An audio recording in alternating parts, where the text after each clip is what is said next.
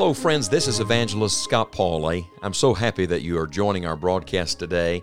Several years ago, when we first began the Enjoying the Journey broadcast, we started with my favorite book of the Bible. I've adopted it really as my life's study on the book of Philippians. And the theme, of course, of that great book is the joy of the Lord Jesus Christ. Uh, truly, it is the, the Bible treatise on what it means to enjoy the journey. Now we're thrilled to share this anniversary series with you again in the hopes that God will use it in your life to help you learn to enjoy the Lord Jesus Christ at whatever stage you happen to be on on life's journey.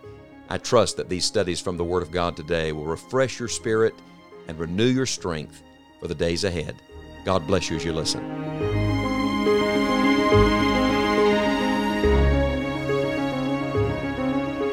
I remember as a boy my dad saying to me, Son, there are two kinds of people in this world there are givers and there are takers. And then I remember him drilling into my mind that he wanted me to be a giver and not a taker. And the older I get, the longer I live, the more I understand exactly what he was talking about. May I ask you, are you a giver? I mean, do you have the spirit of a giver? You see, that's the Spirit of God. We're talking about how to stay happy in Jesus, and we've learned from Philippians 4 if you're going to stay happy in the Lord, you've got to stay right with one another. You've got to stay prayerful. You've got to stay in the Word. You've got to stay content in Christ. But now let's add to our list this final truth. You have to stay unselfish. You've got to live life not like it's all about you, but rather it's about meeting needs of those around you. We read in verse number 14, Notwithstanding, ye have well done that ye did communicate with my affliction. Now ye Philippians know also that in the beginning of the gospel, when I departed from Macedonia, no church communicated with me as concerning giving and receiving, but ye only. For even in Thessalonica ye sent once and again unto my necessity, not because I desire a gift, but I desire fruit that may abound to your account. It's interesting. This portion of Scripture reveals a certain spirit of camaraderie, of, of cooperation, of partnership among the people of God. Friends, that's the way it's supposed to be. Not selfish, but laboring together with God.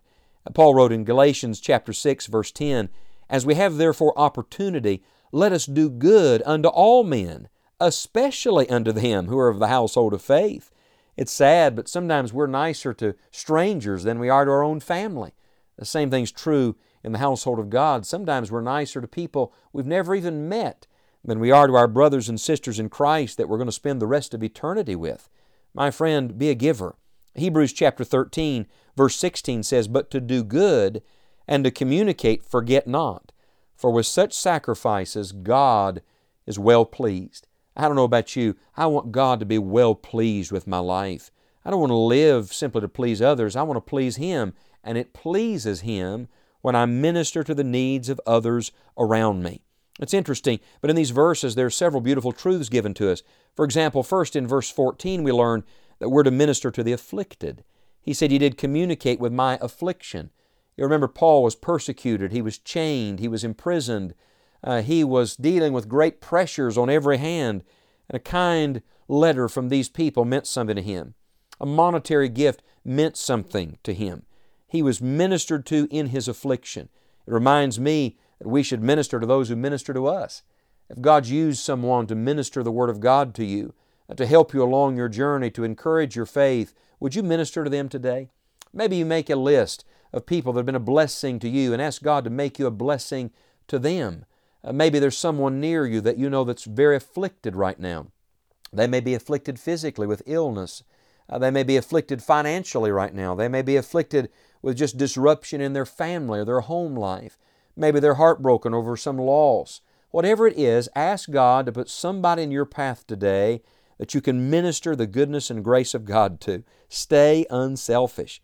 In verse 15, we learn not only should we minister to the afflicted, we should invest heavily in the gospel. I don't know what kind of investments you have or don't have, but let me just tell you there's one investment you can be sure gives a good return, and that's investment in eternity, investment in the gospel's sake.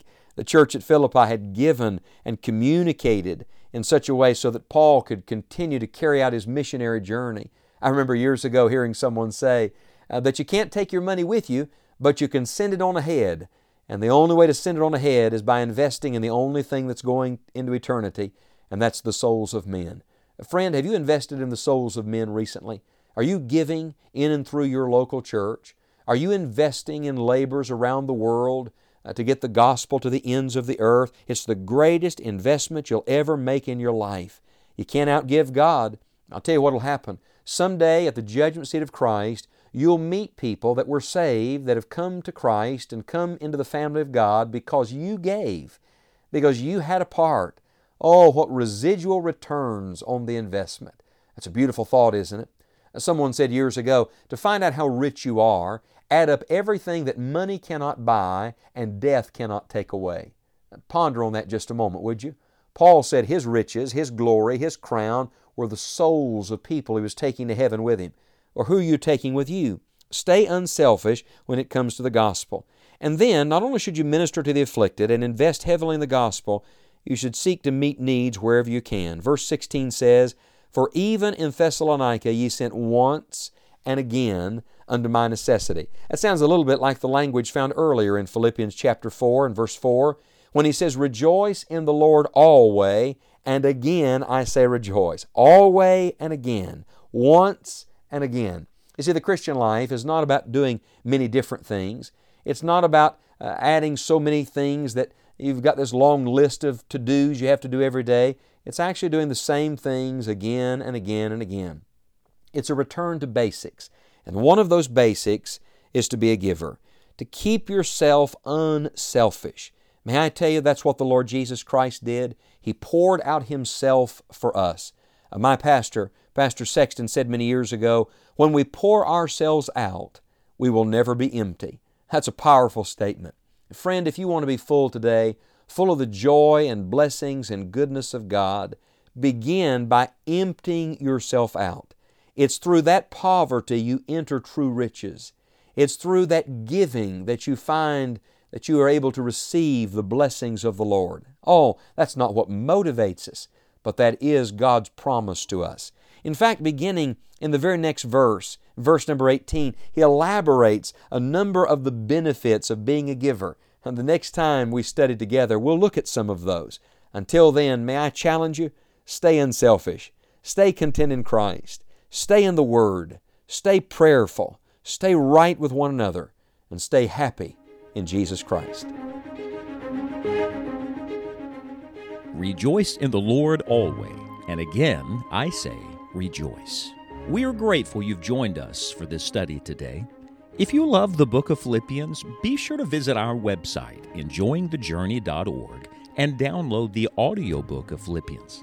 Scott also has a full sermon series through Philippians that we believe will be an encouragement to you as well. And until next time, May the joy of Jesus help you enjoy the journey.